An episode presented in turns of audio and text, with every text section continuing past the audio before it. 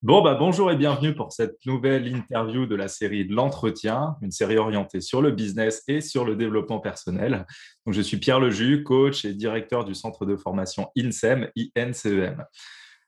Pendant les derniers entretiens, on a reçu Philippe Bloch, on a reçu Anne Metteux Solermi. Aujourd'hui, bah, j'ai le plaisir d'accueillir Michel Wojniak pour parler stratégie à succès, évolution et comment revivre et exceller après un burn-out. Donc, un sujet passionnant.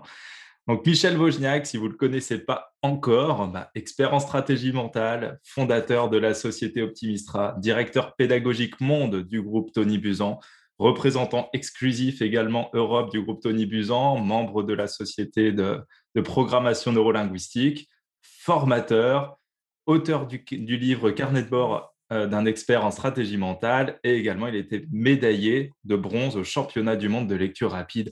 Et il y a encore tellement de choses à dire à son sujet. Je vous laisserai consulter votre CV et puis eh ben, on va laisser Michel parler déjà de tout son parcours. Bonjour Michel. bonjour Pierre, bonjour à vous. Ben, ça me fait bien plaisir d'être là, euh, tout en étant en isolement Covid. Donc euh, voilà, si je coupe régulièrement le micro, c'est juste pour tousser. Voilà. Ben, ça me fait bien plaisir d'être là.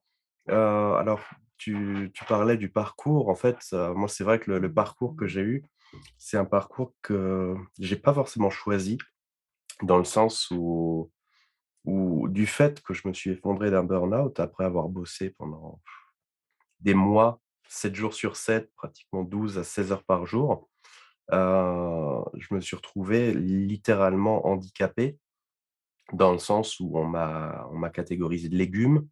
On m'a dit que je ne pourrais plus jamais gérer mon stress et mes émotions, que, que, voilà, que je ne pourrais plus jamais fonctionner normalement dans la société.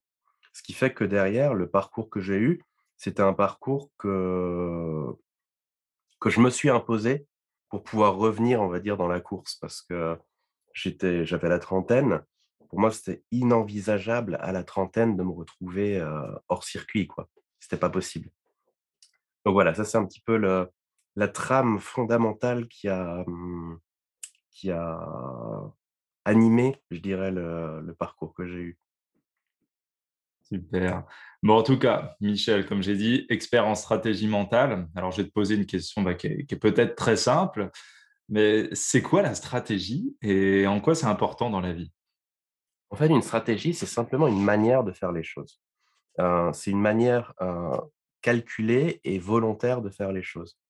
Par exemple, dans la vie, il y a plein de petits gestes du quotidien qu'on fait sans vraiment s'en rendre compte.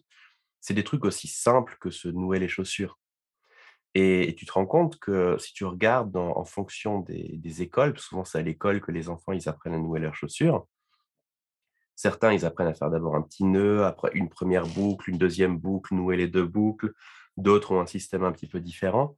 Mais à chaque fois, tu te rends compte que rien que ce petit geste, il n'est pas optimal.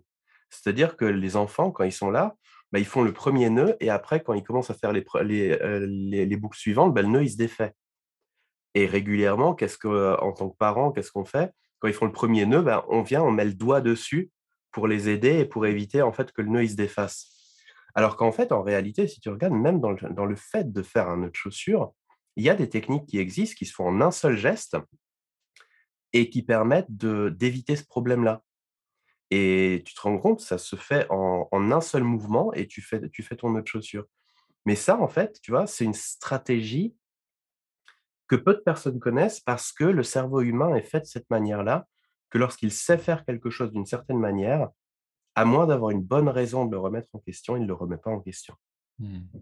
Donc, c'est pareil dans la vie. On a, c'est pour ça souvent les gens répètent les mêmes erreurs, tu sais? même dans, les mariages, une personne va divorcer une première fois et en fait, elle va se remarier avec une personne exactement comme la première.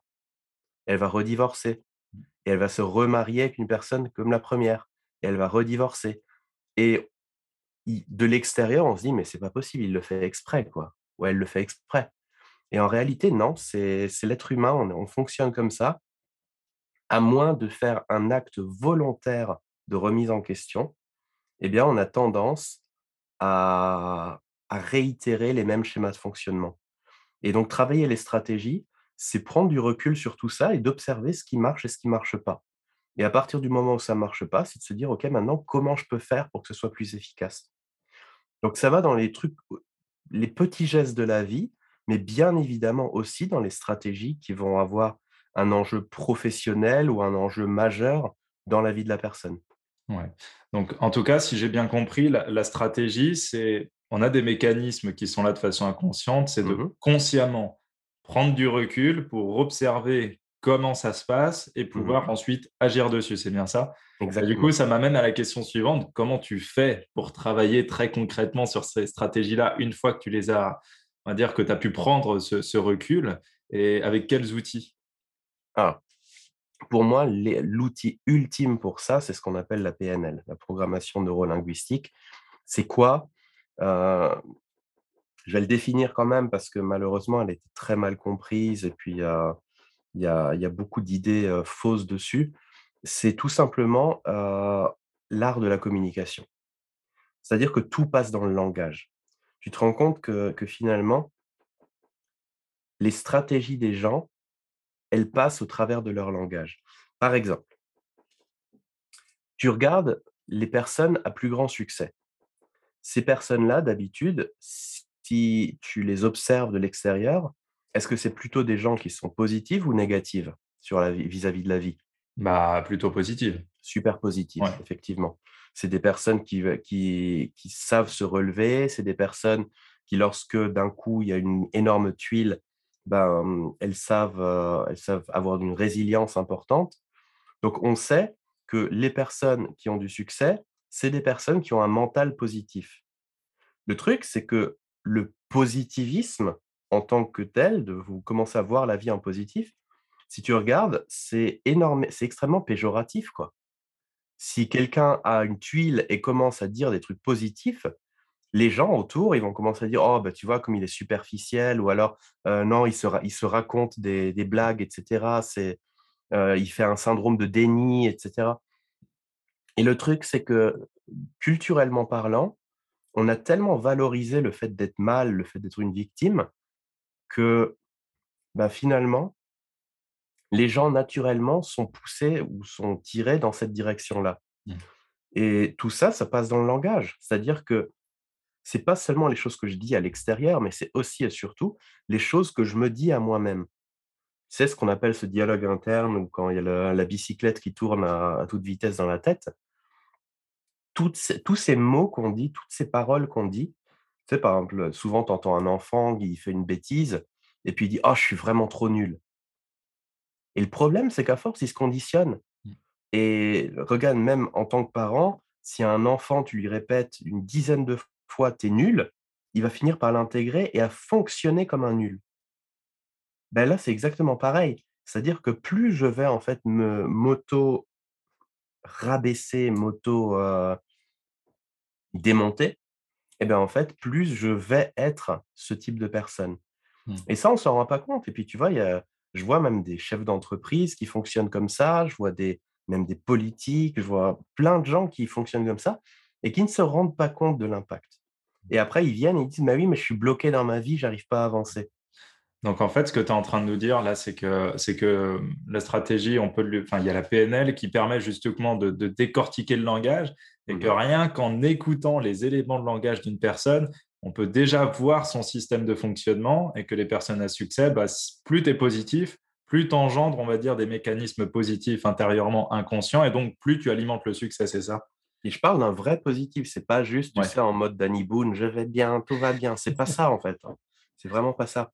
C'est réussir à intégrer un, point de vue différent, donc un angle de vue mmh. différent, euh, de manière naturelle dans sa propre vie. Et ça, ça demande du travail. ça demande du travail. Et mmh. surtout en France, où euh, je me souviens Philippe Bloch, là, dans le premier entretien, qui disait Nous sommes les champions du monde de la dépression et du négativisme. Et qui disait que dans notre langage, hein, contrairement par exemple aux cultures plutôt hispaniques ou même anglophones, on va dire prendre un risque, alors que eux, ça va être take a chance, prendre sa chance. Ou comment ça va? Oh, ça va pas mal. Ou oh, ça fait aller. Qu'est-ce qu'il y a de pire que ça quoi? On fait aller. Voilà, enfin, en tout cas, on se rend compte que involontairement, on s'ancre justement des états où on se plombe soi-même. Et c'est super intéressant en tout cas. C'est super intéressant. Mmh. En tout cas, on a, on a par rapport à ce que tu as dit tout à l'heure, bon, déjà pour les stratégies, c'est super intéressant et puis on, on, va y venir tout au long là, mais on, sent que le burn-out, ça a quand même été une étape qui a été super importante dans ton parcours, qui a été un élément à la fois bah, destructeur, mais aussi bah, fondateur, et que ça t'a permis aussi de renaître et d'exceller après. Et justement, c'est là-dessus que je voudrais te questionner maintenant, si tu es d'accord. Alors, mmh. au lieu de donner une définition du burn-out purement protocolaire, voilà, moi, je préférerais plutôt que tu nous, tu nous expliques un petit peu bah, ton expérience pour qu'on comprenne bien de quoi il s'agit Comment est-ce qu'on tombe dans un burn-out et comment est-ce qu'on vit un burn-out? Ben, moi, moi, je, moi, j'ai une manière de, de, le voir qui est un peu, un peu simpliste, mais qui en même temps résume le truc. C'est qu'à la base, normalement, on a un corps qui est aligné avec, avec tout ce qui se passe à l'intérieur, avec les émotions, avec le mental. Et ce qui se passe, c'est que lorsque on se retrouve à un moment où on ignore, par exemple, le corps, au profit du reste, ça tient un temps. Et au bout d'un moment, le corps, il dit stop. Et mmh, moi, c'est exactement comme ça que je l'ai vécu, c'est-à-dire que j'ai imposé à mon corps un rythme qui était juste insupportable, c'est-à-dire de dormir 3 à 4 heures par nuit, de travailler 7 jours sur 7. Il a tenu tant qu'il a fait, tant, tant que c'était nécessaire, il, il, a tenu. Et c'était un projet énorme sur lequel je bossais. Et le jour où le projet a été terminé, c'est à cette minute-là, à cette seconde-là que je me suis effondré. C'est-à-dire que le corps, il a fait le job jusqu'au bout, en bon soldat. Et à un moment donné, le soldat, il a dit, OK, je, quitte la bataille, quoi. je ne peux plus. Et après, tu peux faire, euh, tu peux faire ce que tu veux. C'est le, le corps, véritablement, à ce moment-là, il te lâche c'est-à-dire que moi, je me suis retrouvé dans des situations, moi qui étais monsieur zéro émotion, je me suis retrouvé dans des situations toutes bêtes de marcher chez moi dans, le couloir, de faire tomber un stylo et de me mettre à pleurer pendant deux heures. Incapable de comprendre pourquoi, incapable de m'arrêter et avec une sensation de c'est la fin du monde, je vais mourir. C'est vraiment ça, quoi. C'est incontrôlable. Et, et le problème, c'est que c'est beaucoup plus facile de, comment dire, d'éduquer une personne qui est encore en bonne santé que, que de réparer une personne qui est, qui est cassée. Et ce qui fait que là, le challenge était nettement plus important pour sortir de tout ça. Donc moi, c'est un challenge que j'ai en plus voulu relever tout seul. J'ai pas voulu être aidé. Et ça, vraiment, je recommande, je le recommande pas parce que faut vraiment être, euh, comment dire, faut vraiment avoir les ressources pour pouvoir gérer ça, ce genre de truc tout seul. Mais, mais ce qui s'est passé, c'est que bah, j'ai eu la chance à ce moment-là d'avoir déjà été formé à plein d'approches thérapeutiques. Je m'étais déjà formé un peu à l'hypnose, je m'étais déjà formé à des techniques de travail sur les émotions. Et, c'est ça peut-être qui a, été salvateur, c'est que du jour au lendemain, je me suis dit, OK, maintenant, si avant j'investissais 12 heures par jour au travail, là, je vais investir 12 heures par jour pour réparer ce que j'ai cassé. Et du matin au soir, je ne faisais que ça. Enfin, tu vois, par rapport à une personne qui irait voir un, thérapeute ou un praticien, littéralement, j'étais 12 heures chez mon thérapeute qui était moi-même. Quoi. Et ça m'a obligé à, prendre énormément de recul sur moi.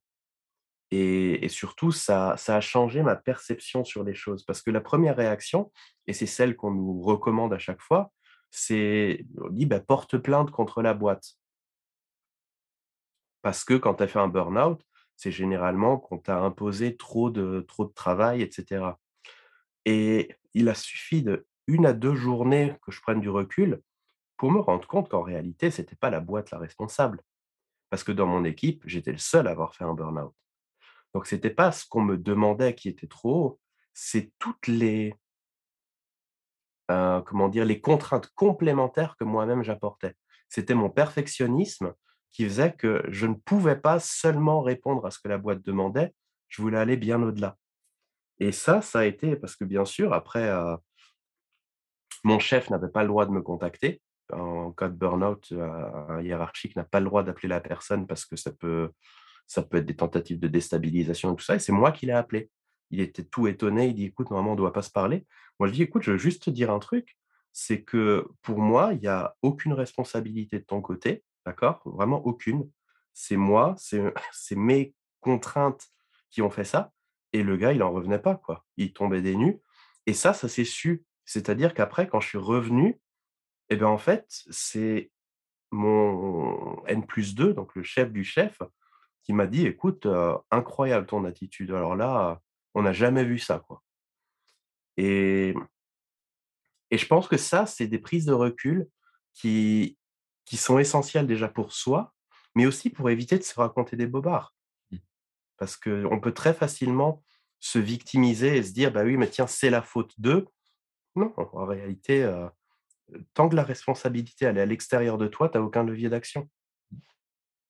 Ouais. En tout cas, il y a une chose intéressante, c'est qu'on comprend que, bah, le le burn-out déjà d'une, c'est un événement traumatisant. Ça arrive pas forcément qu'aux autres, ça peut arriver à soi heu, c'est traumatisant à la fois physiquement, psychiquement et on entend beaucoup qu'il y a des personnes qui se retrouvent avec le cerveau, bah, totalement grillé ou comme tu as dit, bah, voilà, un légume et qui mettent des fois des années à s'en remettre sans forcément, bah, pouvoir récupérer à 100% voire pas du tout et ce qui est intéressant dans ton cas, c'est que toi, tu as réussi à renaître et à exceller derrière. Heu, c'est quoi? Est-ce que c'est une anomalie ou bien est-ce que toi, tu as eu des stratégies vraiment précises? Et si oui, lesquelles pour te remettre, magistralement de tout ça et pouvoir faire, tout ce que tu as pu faire derrière? Bah, déjà, le premier truc, c'est que j'ai banni le mot victime. Moi, depuis le début, je me suis dit: «OK, c'est moi qui suis l'architecte de ma vie» et je pense dès ce moment-là, ça voulait dire que j'avais pas d'excuses. Ça voulait dire que dans tout ce que je faisais, dans toutes les décisions que je prenais, Heu, c'était ma responsabilité, c'était mon choix et à partir de là et ben, voilà, ça me donnait la responsabilité de faire les choses d'une manière beaucoup plus autonome et intelligente. À l'époque, on m'avait mis en relation avec un groupe de personnes qui étaient dans le même cas que moi, donc qui ont fait un burn-out en même temps. Je sais qu'encore aujourd'hui, il y en a qui sont en arrêt de travail longue durée, alors que ça fait, heu, 8 ans, Mmh. tu vois? Donc il y a et et puis c'est des personnes et certaines de ces personnes, je les ai même eues après en séance et ce qui était impressionnant, une de ces personnes qui a fait le burn-out en même temps que moi, on a fait tout un travail. C'était super efficace, c'était génial, était motivée pour, pour vraiment reprendre sa vie en main et je vais te dire en toute transparence, après je sais que ça ça risque de de déranger certains, mais à la fin, on fait un test d'écologie, tu sais? Un test pour voir si si tout ce qu'on a fait va être bien et je lui ai dit: «Bah, écoute, bah, c'est génial. Ça veut dire que la semaine prochaine, tu peux retourner travailler. Tu peux de nouveau aller, travailler dans l'entreprise, tu peux de nouveau à la maison recommencer à faire des choses». Parce que là, elle était dans une situation où c'était le mari qui faisait tout, où c'était les enfants qui faisaient qui faisaient aussi les tâches ménagères. Elle, elle était tranquillement devant ses séries télé toute la journée et au moment où je lui ai dit ça, qu'elle recommence à à faire les choses à la maison, qu'elle recommence à aller au travail, devenue toute blanche, elle m'a fait: «Non, mais c'est pas ça que je veux». Ah! Et en fait, le truc, c'est qu'effectivement et ça, elle l'a reconnu à la fin, c'est qu'elle elle a trouvé un certain confort dans le fait d'être la victime à la maison, d'être, choyée par tout le monde, de d'avoir rien à faire, de n'avoir plus rien à faire, de n'avoir plus de responsabilité au niveau du foyer. Mais c'était une charge en plus pour tous les pour tous les autres. Mmh. Et ça, je veux dire, peut-être pour elle, c'est bien, mais le problème, c'est que c'est injuste par rapport à à tous les autres et surtout à des enfants qui ont rien demandé à personne, quoi. Mmh. Et quand les enfants doivent prendre le rôle de la maman, bah, je trouve que c'est pas un cadeau super que tu leur fais, en fait, parce que ils ont plus la possibilité de vivre comme des enfants. Ils ont plus la possibilité de vivre leur enfance et ça, je pense, à un moment donné, faut ouais, faut rétablir les choses comme elles sont, comme elles sont censées être. Ouais.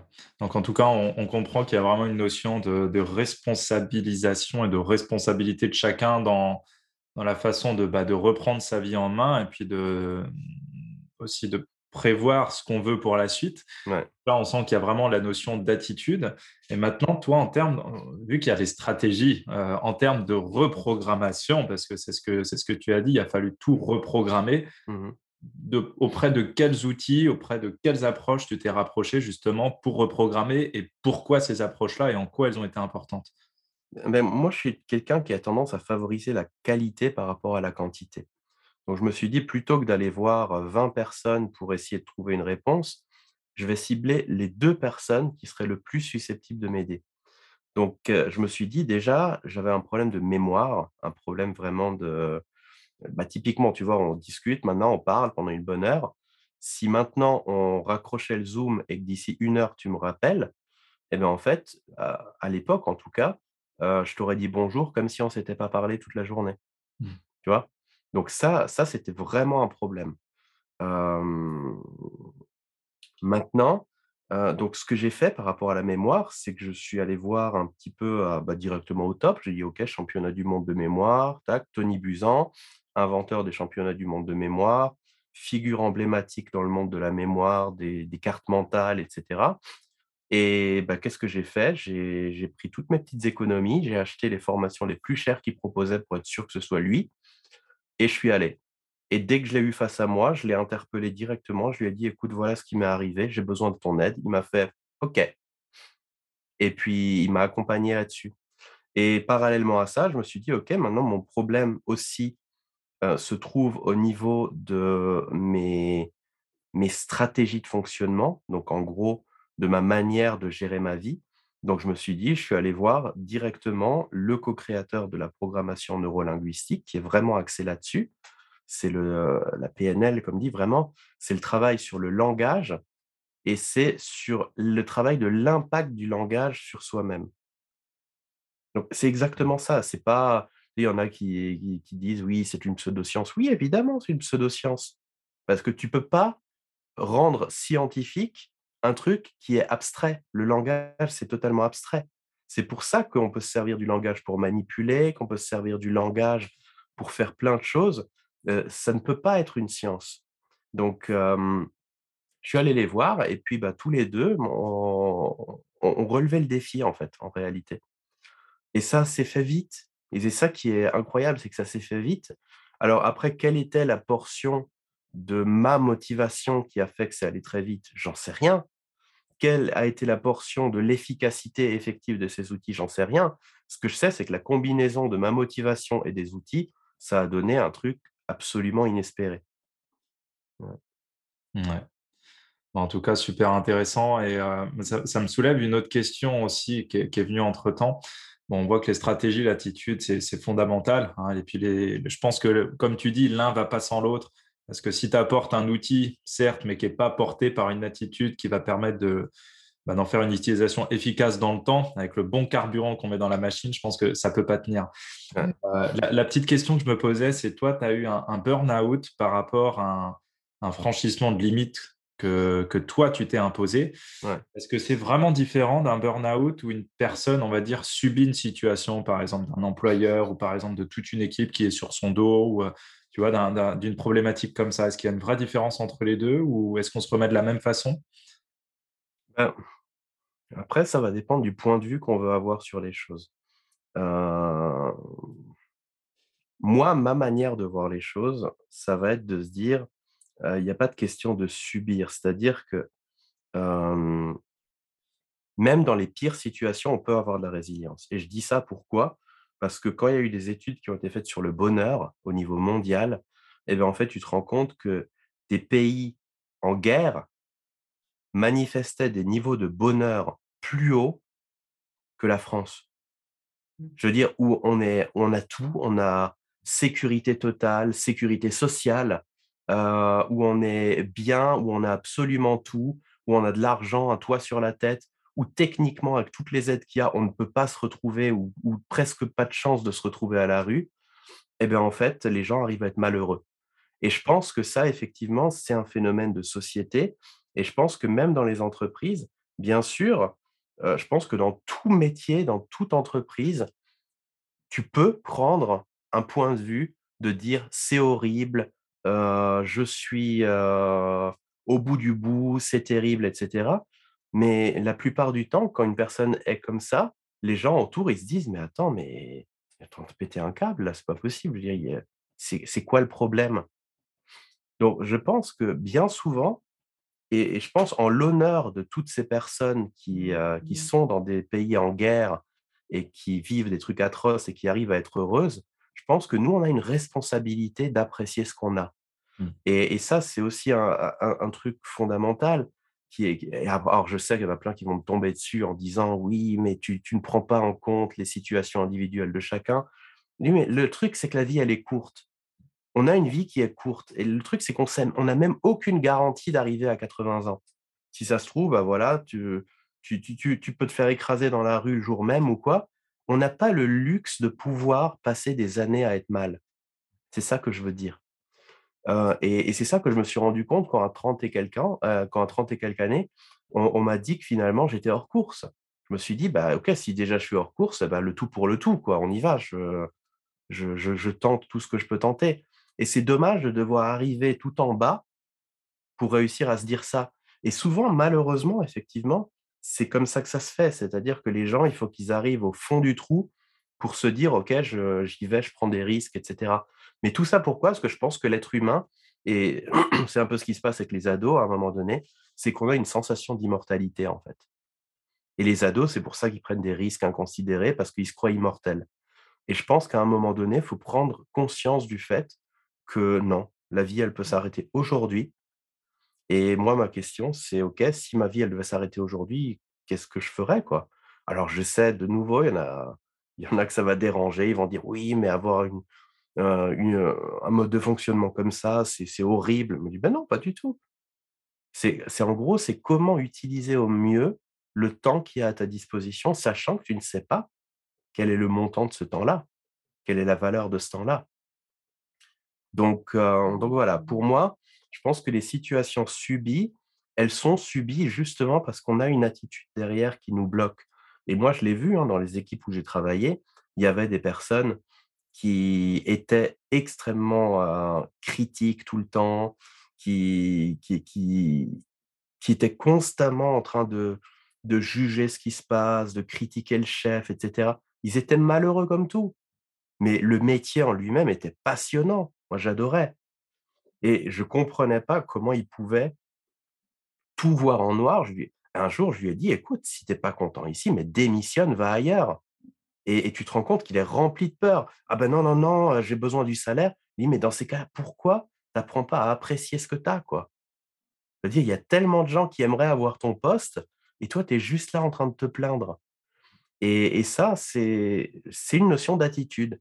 Et l'attitude, en fait, pour moi, l'outil ultime pour la travailler, c'est la PNL. Mais quand je dis la PNL, c'est vraiment la, la, la PNL à la source. Parce qu'il y a beaucoup de, de manières d'apprendre la PNL où on voit ça juste comme une boîte à outils. Mmh. Et si tu vois ça comme une boîte à outils, ça ne va pas venir travailler ton attitude. Ça va avoir une efficacité moyenne. Et au final, ben, ça, ça ne répond pas finalement à, à ce que l'outil est censé apporter. En tout cas, c'est vraiment super ce que tu dis. Et puis moi, j'aime bien la petite phrase de Tony Robbins qui synthétise un petit peu tout ça et je trouve qu'il prend tout son sens, c'est où va ton regard, va ton énergie? Et c'est ça aussi qui programme un petit peu ta façon de voir les choses, c'est que si tu te focalises sur du noir ou comme les gens qui se disent oh j'ai la poisse, bah forcément tu vas avoir la poisse, la crotte de chien sur le trottoir, tu vas marcher dedans, la porte, tu vas te la prendre. Mmh Alors que les personnes qui focalisent justement sur tout ce qui va bien, sur les opportunités, eh ben, elles se rendent compte qu'en fin de compte, après on peut faire plein de parallèles, la loi de l'attraction, tout un tas de choses, on se rend compte que les personnes qui se mettent dans un état d'esprit positif, ils voient les opportunités au lieu de voir les problèmes. Et moi, je dis toujours, on a envie d'aller vers les personnes qui sont positives, qui sont heureuses, qui dégagent une bonne énergie. Et les personnes qui tirent la gueule, bah, on n'a pas envie parce que c'est chiant, quoi. on n'a pas envie de se nourrir de ça. Donc, c'est vraiment incarner euh, ce qu'on veut, incarner qui on veut être, et puis le, vivre au quotidien. Et, justement, et ça, il y a une raison biologique à ça. C'est ce qu'on appelle le système d'activation réticulaire c'est une découverte qui est assez récente quand même. C'est en fait un, système au niveau de notre cerveau qui focalise notre attention sur ce qui est important pour nous. C'est ce système-là qui fait que quand une femme devient enceinte, d'un coup, elle voit des femmes enceintes partout autour d'elle. C'est pas qu'avant, elles n'étaient pas là, ces femmes enceintes-là. C'est juste que comme le thème enceinte n'était pas un thème important, eh ben en fait, le cerveau filtrait l'information et ne la voyait pas. Moi, je l'ai eu quand on devait acheter une voiture on s'est dit, on va acheter une couleur qui est peu utilisée. Et puis, pour la revente, on s'est dit, ça va être plus facile. On a pris une Citroën C3 bleu Lucia. Voilà.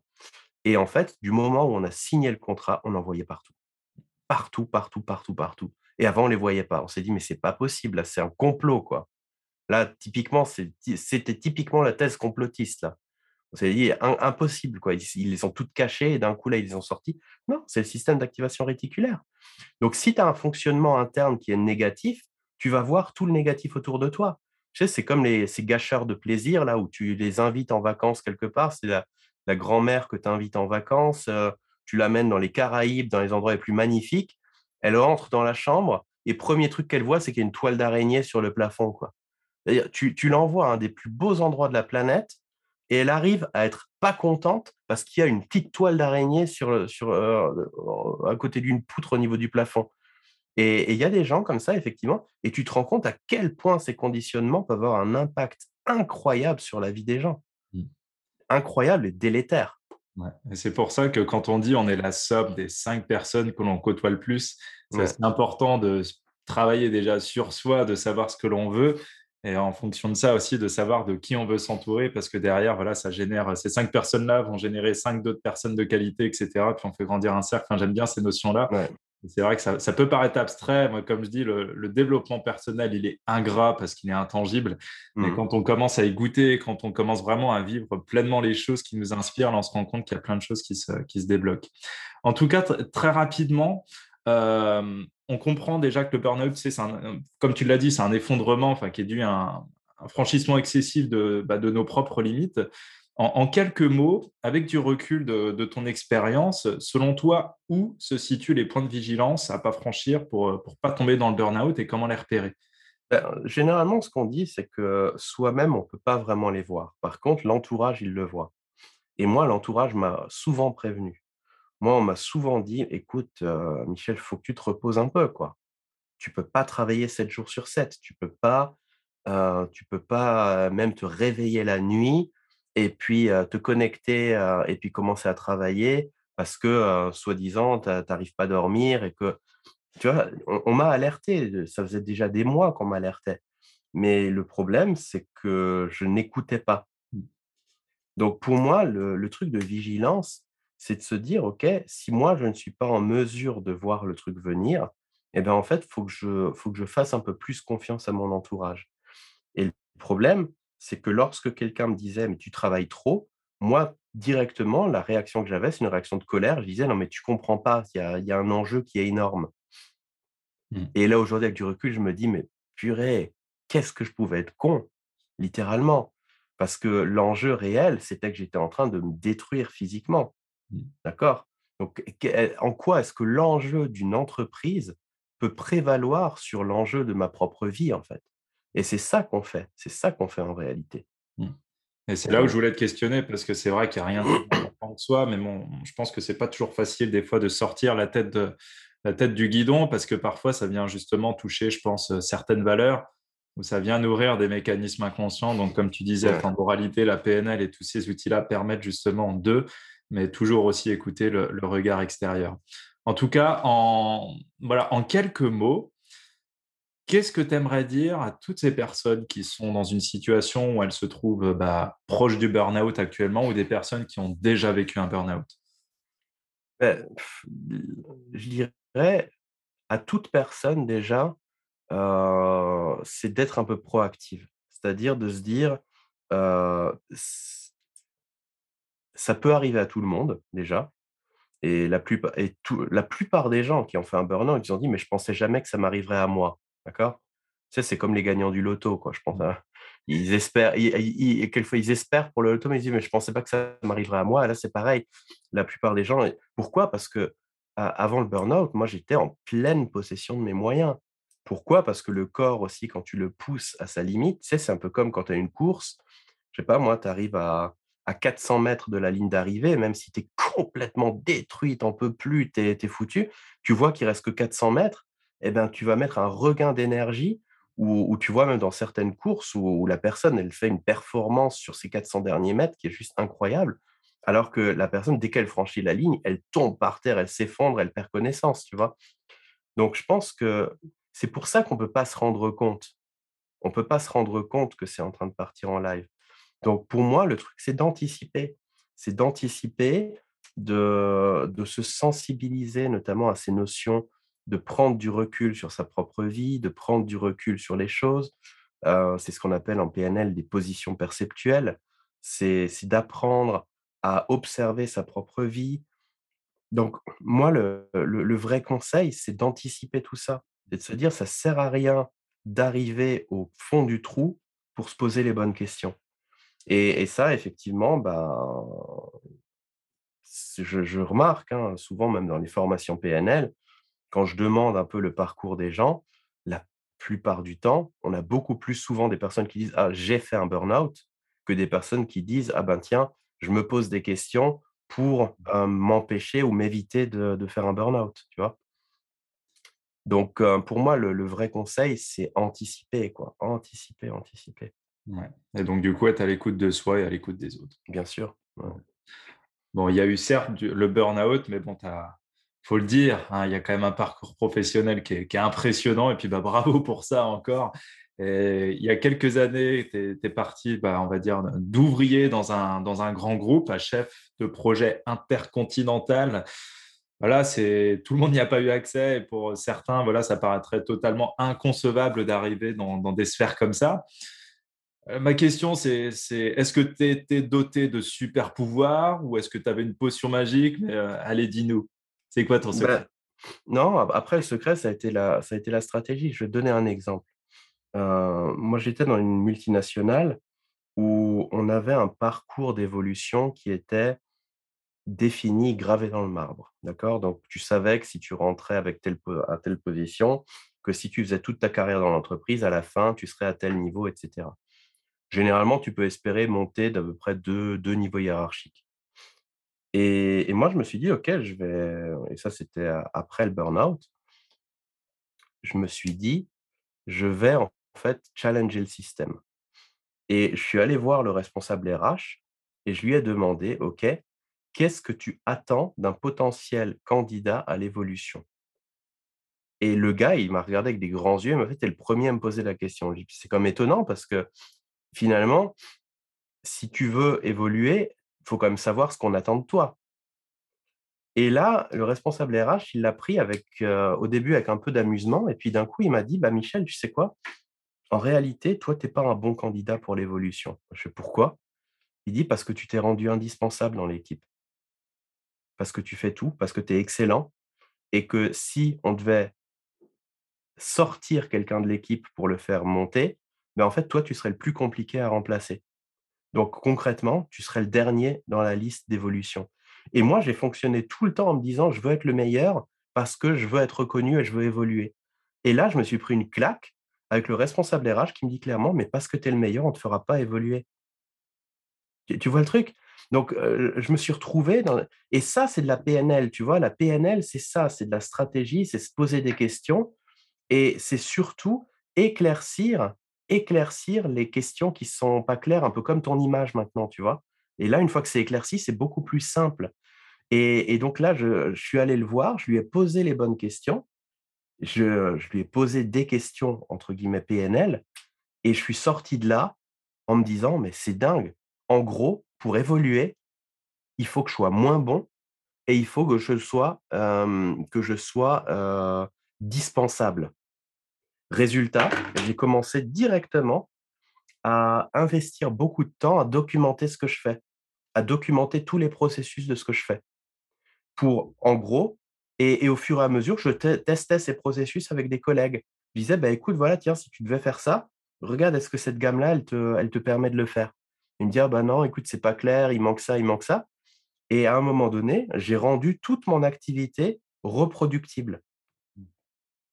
Et ça n'a pas loupé. Six mois plus tard, j'ai été, j'ai été vu par le chef du chef du chef, trois niveaux plus haut, qui m'a proposé un poste directement rattaché à lui. Donc, je suis monté de trois niveaux hiérarchiques en moins de six mois, chose qui, c'était du jamais vu. J'ai même, quand j'ai quitté le groupe, une lettre de recommandation du directoire, du comité directeur du groupe, par rapport au travail que j'ai fourni. Ben voilà, tu vois, c'est, c'est tout bête. Et je me dis, le responsable RH, sur tous les ingénieurs, sur tous les, têtes pensantes du groupe, qui est un groupe à plus de 200 000 personnes, il dit, tu es le premier à poser cette question-là.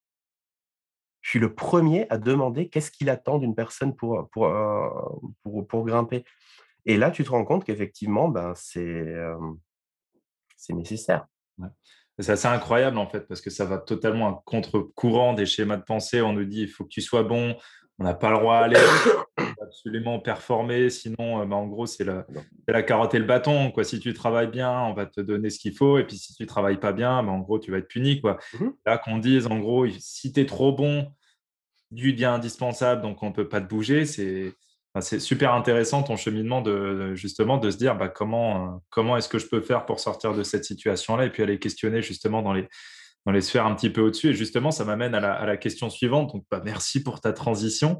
Mais quelle différence notable tu as pu noter dans les modes de fonctionnement des, grands patrons, des dirigeants à un niveau intercontinental? Parce qu'on n'y a, pas toujours accès, on ne sait pas trop comment ça se passe, il y a pas mal de fantasmes. Donc voilà, c'est quoi leur stratégie de réussite? Est-ce que c'est dans les stratégies d'action, dans les façons de penser, dans les attitudes? Comment ça se passe? Qu'est-ce qui fait la différence avec un ouvrier et ces personnes-là, par exemple? Ben, Déjà, les, attitudes. Moi, j'ai été fasciné de découvrir ce monde-là, ce monde euh, des comités directeurs et autres, parce que tu te rends compte que c'est des gens qui sont formés à la communication. Et quand je dis la communication, je parle dans le sens PNL, dans le sens où c'est des personnes qui savent exactement quand parler et quand se taire. En PNL, on dit souvent en fait que la, que la personne qui est le plus avantagée, c'est celle qui sait le mieux écouter et pas celle qui sait le mieux parler. Tu sais, et, c'est pareil quand tu regardes, les gens veulent absolument devenir des orateurs incroyables. Tu les gens, ils, ils, ils veulent devenir des alphas, quoi, des mâles alphas. Mais le problème, c'est que regarde tous les gens à grand succès. Regarde Elon Musk. C'est n'est mmh. pas du tout un alpha, c'est un introverti total. Mmh. Si tu regardes les vidéos d'interview de Elon Musk, il bégaye. Mmh. Il n'est pas clair dans ses réponses. Il parle de Mars, de trucs, de, coloniser des planètes, etc. Si tu ne sais pas que c'est un génie sur pattes, tu le regardes, mais tu miserais pas une cahouette sur lui. Et il dit lui-même au début, il voulait travailler chez Netscape, c'était son rêve. Il voulait bosser chez Netscape. Il est arrivé, il n'a même pas réussi à faire l'entretien. Résultat, on l'a pas pris. Et il dit, parce qu'on ne voulait pas de moi, ben, j'ai créé ma propre boîte. Heureusement. Mais, mais l'idée, c'est que là, de, la même manière, on se retrouve avec, euh, avec que de, du contre-intuitif. C'est-à-dire que Elon Musk, c'est pas un alpha, c'est un introverti. Euh, Jeff Bezos, c'est pareil. Euh, Warren Buffett, c'est pareil. Et, et, et, pourtant, à l'inverse, tu vois, les gens, ils sont fascinés par les leaders charismatiques, par les personnes qui sont des, des extravertis à fond. Et pourtant, c'est pas là-dedans la clé, tu vois.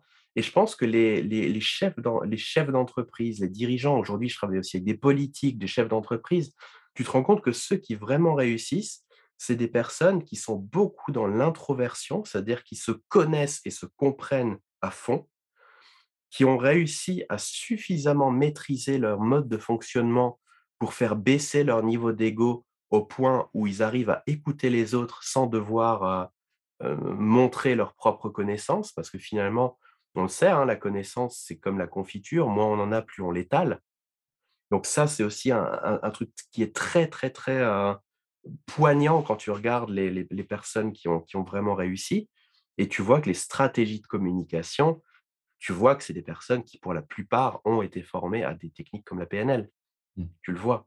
Donc, en tout cas, euh, même si on, si on devait donner un conseil, entre guillemets, enfin, sans faire de généralisation, mais un, un, employé, un salarié, un ouvrier qui voudrait évoluer, ce n'est pas forcément l'accumulation de compétences techniques et atteindre la perfection qui va faire monter.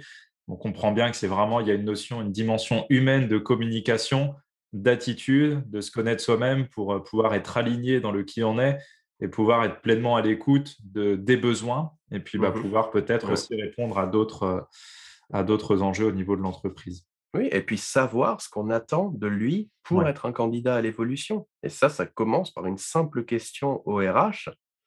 Euh, c'est tout bête, hein, euh, mais je te dis, j'étais sidéré d'avoir été en gros le premier à poser ce genre de questions. Ouais.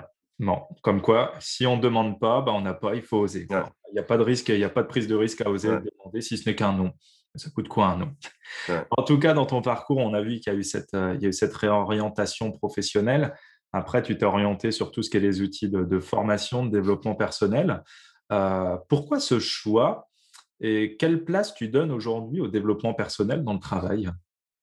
Beh, développement personnel, c'est malheureusement, c'est quelque chose qui est un peu péjoratif, tu vois? Et souvent, les gens, ils associent développement personnel, oui, c'est une secte, tu vois? Ou des trucs comme ça. Et malheureusement, en fait, le développement personnel, c'est quoi? C'est tout simplement de s'améliorer et je veux dire, la vie, elle est ainsi faite. On est là pour s'améliorer. Je veux dire, rejeter l'idée de développement personnel, c'est ça serait comme, tu vois, quelqu'un qui refuserait d'aller à l'école en disant: «Moi, je ne souhaite pas m'améliorer», quoi. C'est complètement aberrant. Et mais le truc, c'est qu'effectivement, le développement personnel vient toucher à l'attitude et au et au comportement. Et ça, quelquefois, bah, c'est vu un peu comme un tabou, quoi. C'est, touche toucher à ça, c'est pas c'est pas bien et aussi dans les entreprises, ils aiment pas favoriser le développement personnel parce que ils ont peur que les gens ne vont plus être des bons moutons et ça, je l'ai entendu dans les comités directeurs, je l'ai entendu dans les comités directeurs et pourtant, je pense que c'est pas le cas. Je pense que le développement personnel, après, oblige les gens à être beaucoup plus authentiques. Donc, en gros, on peut plus, entre guillemets, «se foutre de la gueule» des personnes qui travaillent pour nous. Ça demande une transparence mais maintenant, si tu regardes, les entreprises, les nouvelles entreprises, les entreprises libérées et cetera, fonctionnent entièrement sur cette base-là. C'est-à-dire qu'on est tous un tout et et là, en fait, où tu vois que le, mmh, que le système, de manière générale, fonctionne, c'est lorsque des personnes dans une entreprise, bah, sont stimulées à à devenir de meilleurs êtres humains et surtout des moments où quand eux parlent de l'entreprise, ils disent «nous». Mmh, juste. Tu vois? C'est une personnalité morale, quoi. Ils font partie du truc et et je pense que, bah, toutes ces même les startups ou quoi, en formation en PNL, souvent, c'est des gens qui travaillent dans des startups. On a souvent ça, des personnes qui sont dans une startup et puis, bah, c'est la startup qui a payé cette formation-là pour justement aller, faciliter le les stratégies et cetera.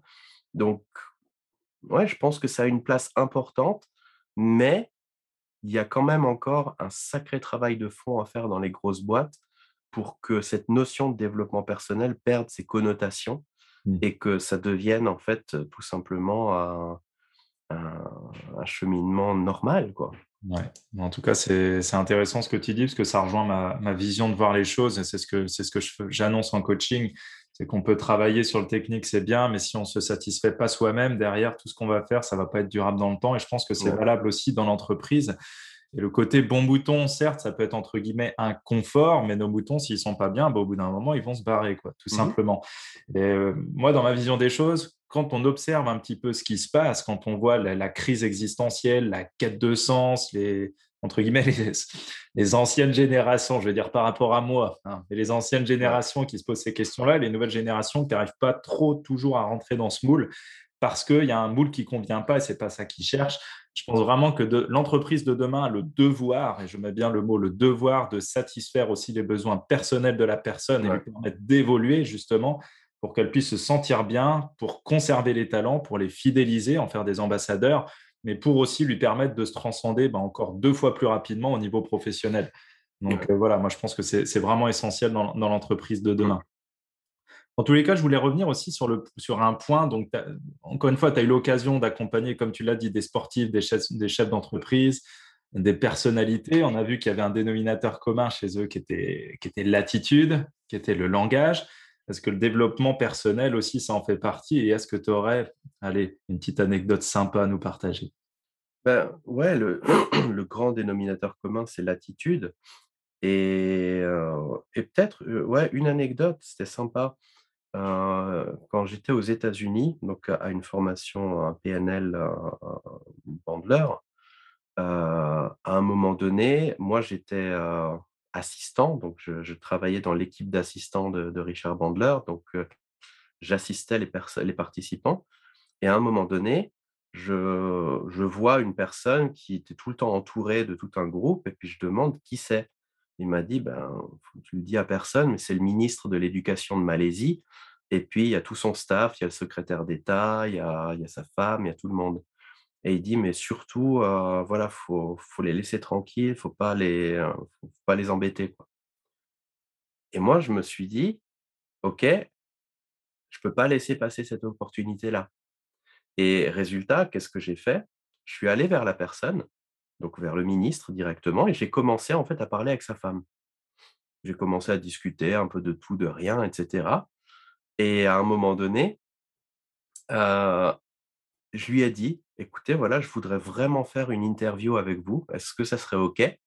Là, tout de suite, le secrétaire d'État qui dit: «Ah non, vous ne pouvez pas parce que vous êtes, sur terrain étranger et ça doit être fait par un journaliste officiel» et cetera et là, je vois le gars qui qui avait l'air d'aim d'aimer, tu vois, mon attitude un petit peu, transparente, ouverte et naturelle et je le vois en train de froncer un sourcil et il regarde sa femme qui lui fait un signe oui de la tête et lui, dit à son secrétaire d'État: «Mais dites-moi, est-ce que en cas de situation d'urgence, est-ce qu'il n'y a pas une exception à cette règle au niveau législatif?» et là, le secrétaire d'État, il dit: «Oui, effectivement, en en cas de situation d'urgence, les cette règle peut ne pas être appliquée». Et là, il commence à sourire et me regarde, il fait: «Alors on va dire que c'est une situation d'urgence» et le soir même, j'ai fait une interview avec lui et le gars a été d'une gentillesse incroyable déjà et le pire, on a fait l'interview. Elle a duré à peu près 15 minutes. Je vais pour arrêter l'enregistrement et là, j'ai la sensation que le micro n'a pas marché. Je suis devenu mais blanc, imagine le truc quoi, blanc, blanc, blanc et là, je me retourne, il me voit alors en plus, on était tout seul. Normalement, il est toujours accompagné. Là, il a dit à tout le monde: «Vous dégagez» et là, il me dit: «Mais qu'est-ce qui se passe?» j'ai dit: «Mais je pense qu'il y a pas eu le son, je suis vraiment désolé, quoi» et là, c'est lui qui a été d'une attitude incroyable, fait: «Non, non, mais Michel, il y a pas de problème. Ma femme, elle est partie faire le shopping, ça va durer des heures.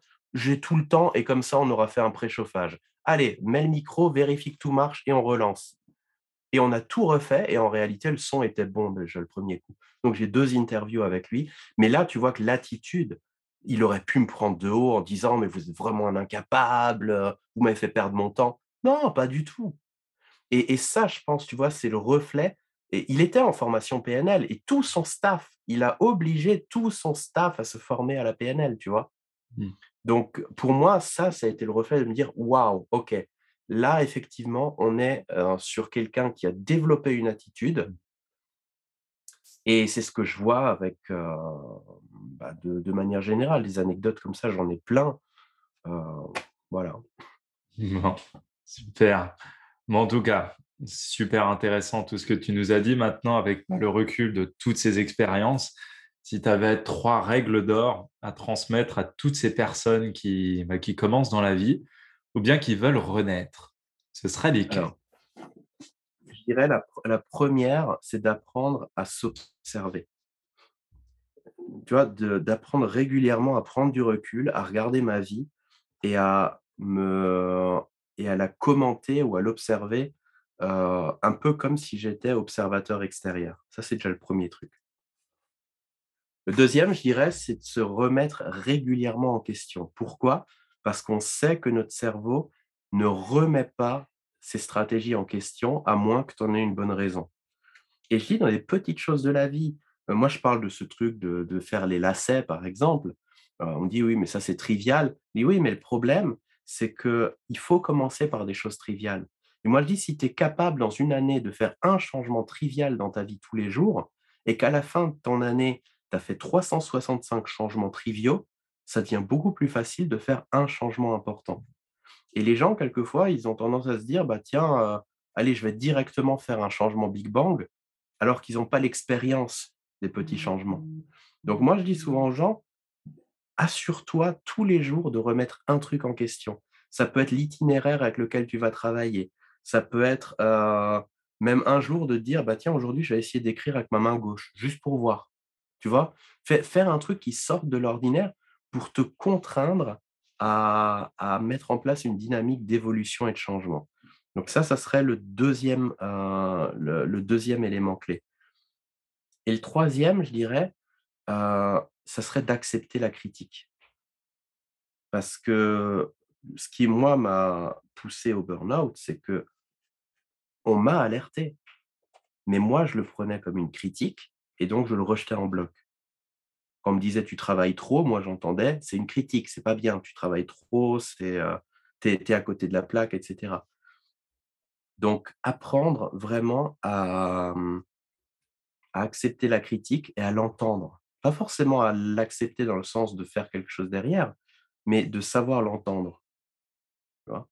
Ouais. Et je pense avec ça déjà, il y a moyen de il y a il y a bien moyen déjà d'éviter beaucoup de situations difficiles. Ouais. En tout cas, c'est intéressant parce que ça rejoint la un peu la la citation d'Einstein, je l'ai plus exactement en tête, mais qui dit: «On peut pas résoudre un problème avec le même schéma de pensée qui l'a engendré». Heu, d'où encore une fois, on en revient toujours à à cette capacité de prendre du recul et de devenir, comme tu l'as dit, observateur de sa propre vie et profiter de tous les regards extérieurs qui nous entourent pour regarder dans Ouais, le rétroviseur et faire un bilan, comme on ferait un bilan financier pour une entreprise ou un bilan quand on fait une thérapie et cetera, pour voir où ça pêche, ouais, où ça pourrait être amélioré et de se dire en pleine conscience: «Est-ce que je veux garder? Est-ce que je veux modifier? Est-ce que je veux améliorer? Ou est-ce que je veux faire totalement quelque chose de différent?»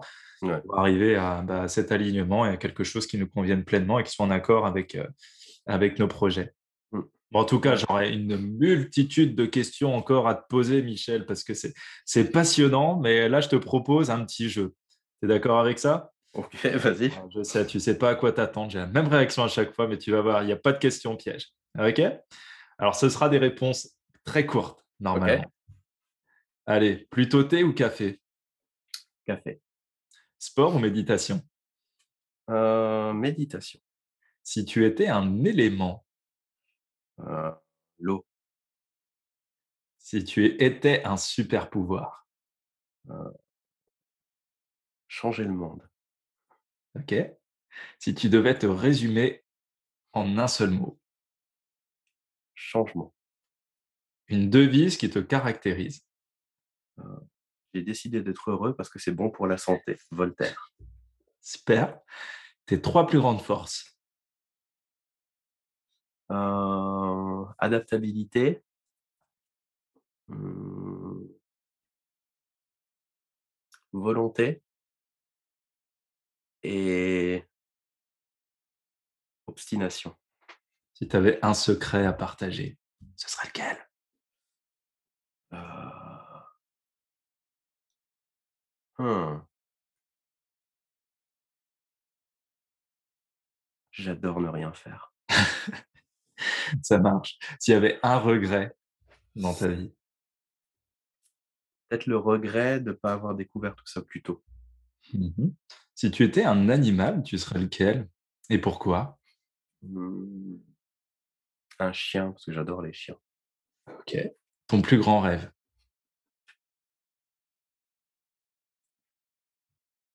Laisser une trace. OK. Une personne que tu admires et que tu aimerais rencontrer ou que tu aurais aimé rencontrer et pourquoi? Jean-Jacques Goldman. Pourquoi? Créativité, créativité totale.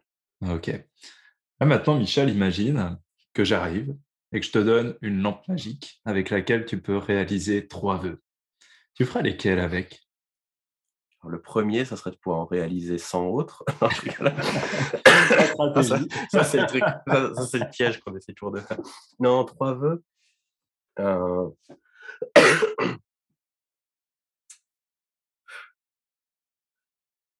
alors, je pense un premier, ça serait que de remettre du bon sens dans le monde.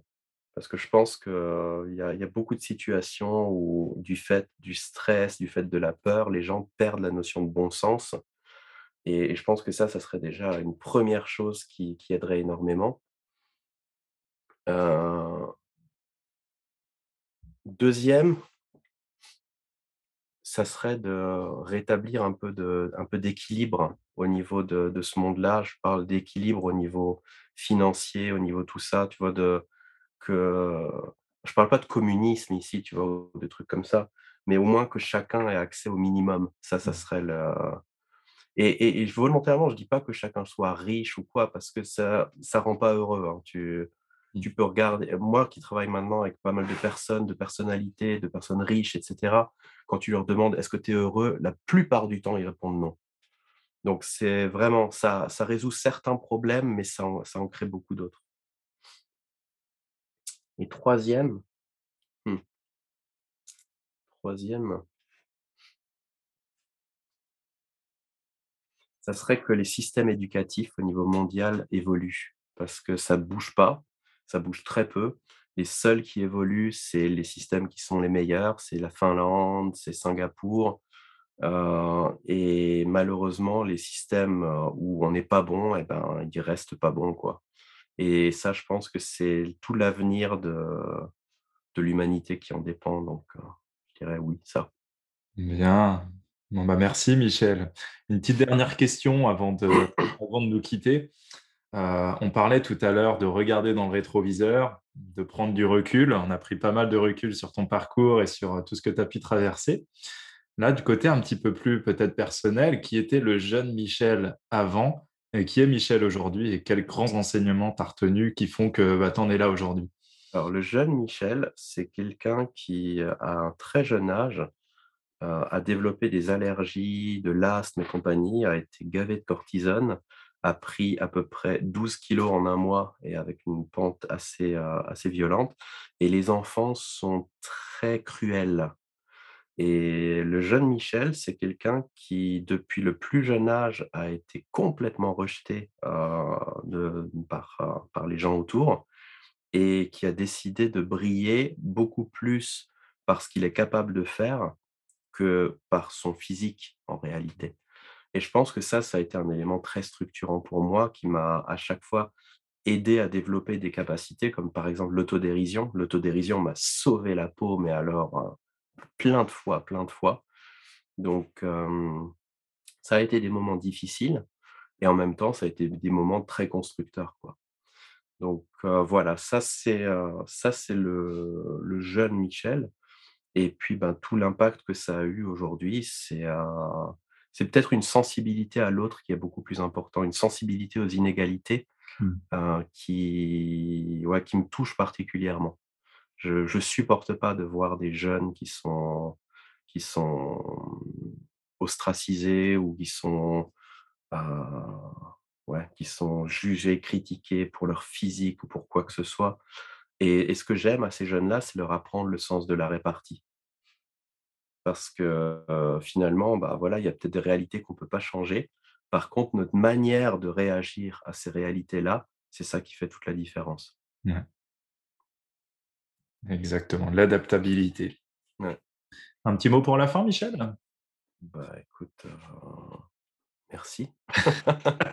non, bah, vraiment merci parce que c'est vrai que c'est intéressant, tu vois, on a, la thématique, on l'a pas du tout préparée ou quoi. C'était complètement, mmh. c'était arrivé un peu comme ça. Et je trouve super intéressant de, faire ce genre de, rencontre. Donc, merci. Bah, merci à toi en tout cas. C'était vraiment, j'ai pris beaucoup, beaucoup de plaisir à, échanger avec toi. Bon, bah, même si on se connaît, c'est tellement intéressant à chaque fois de redécouvrir ton parcours et puis bah, aussi des, choses nouvelles.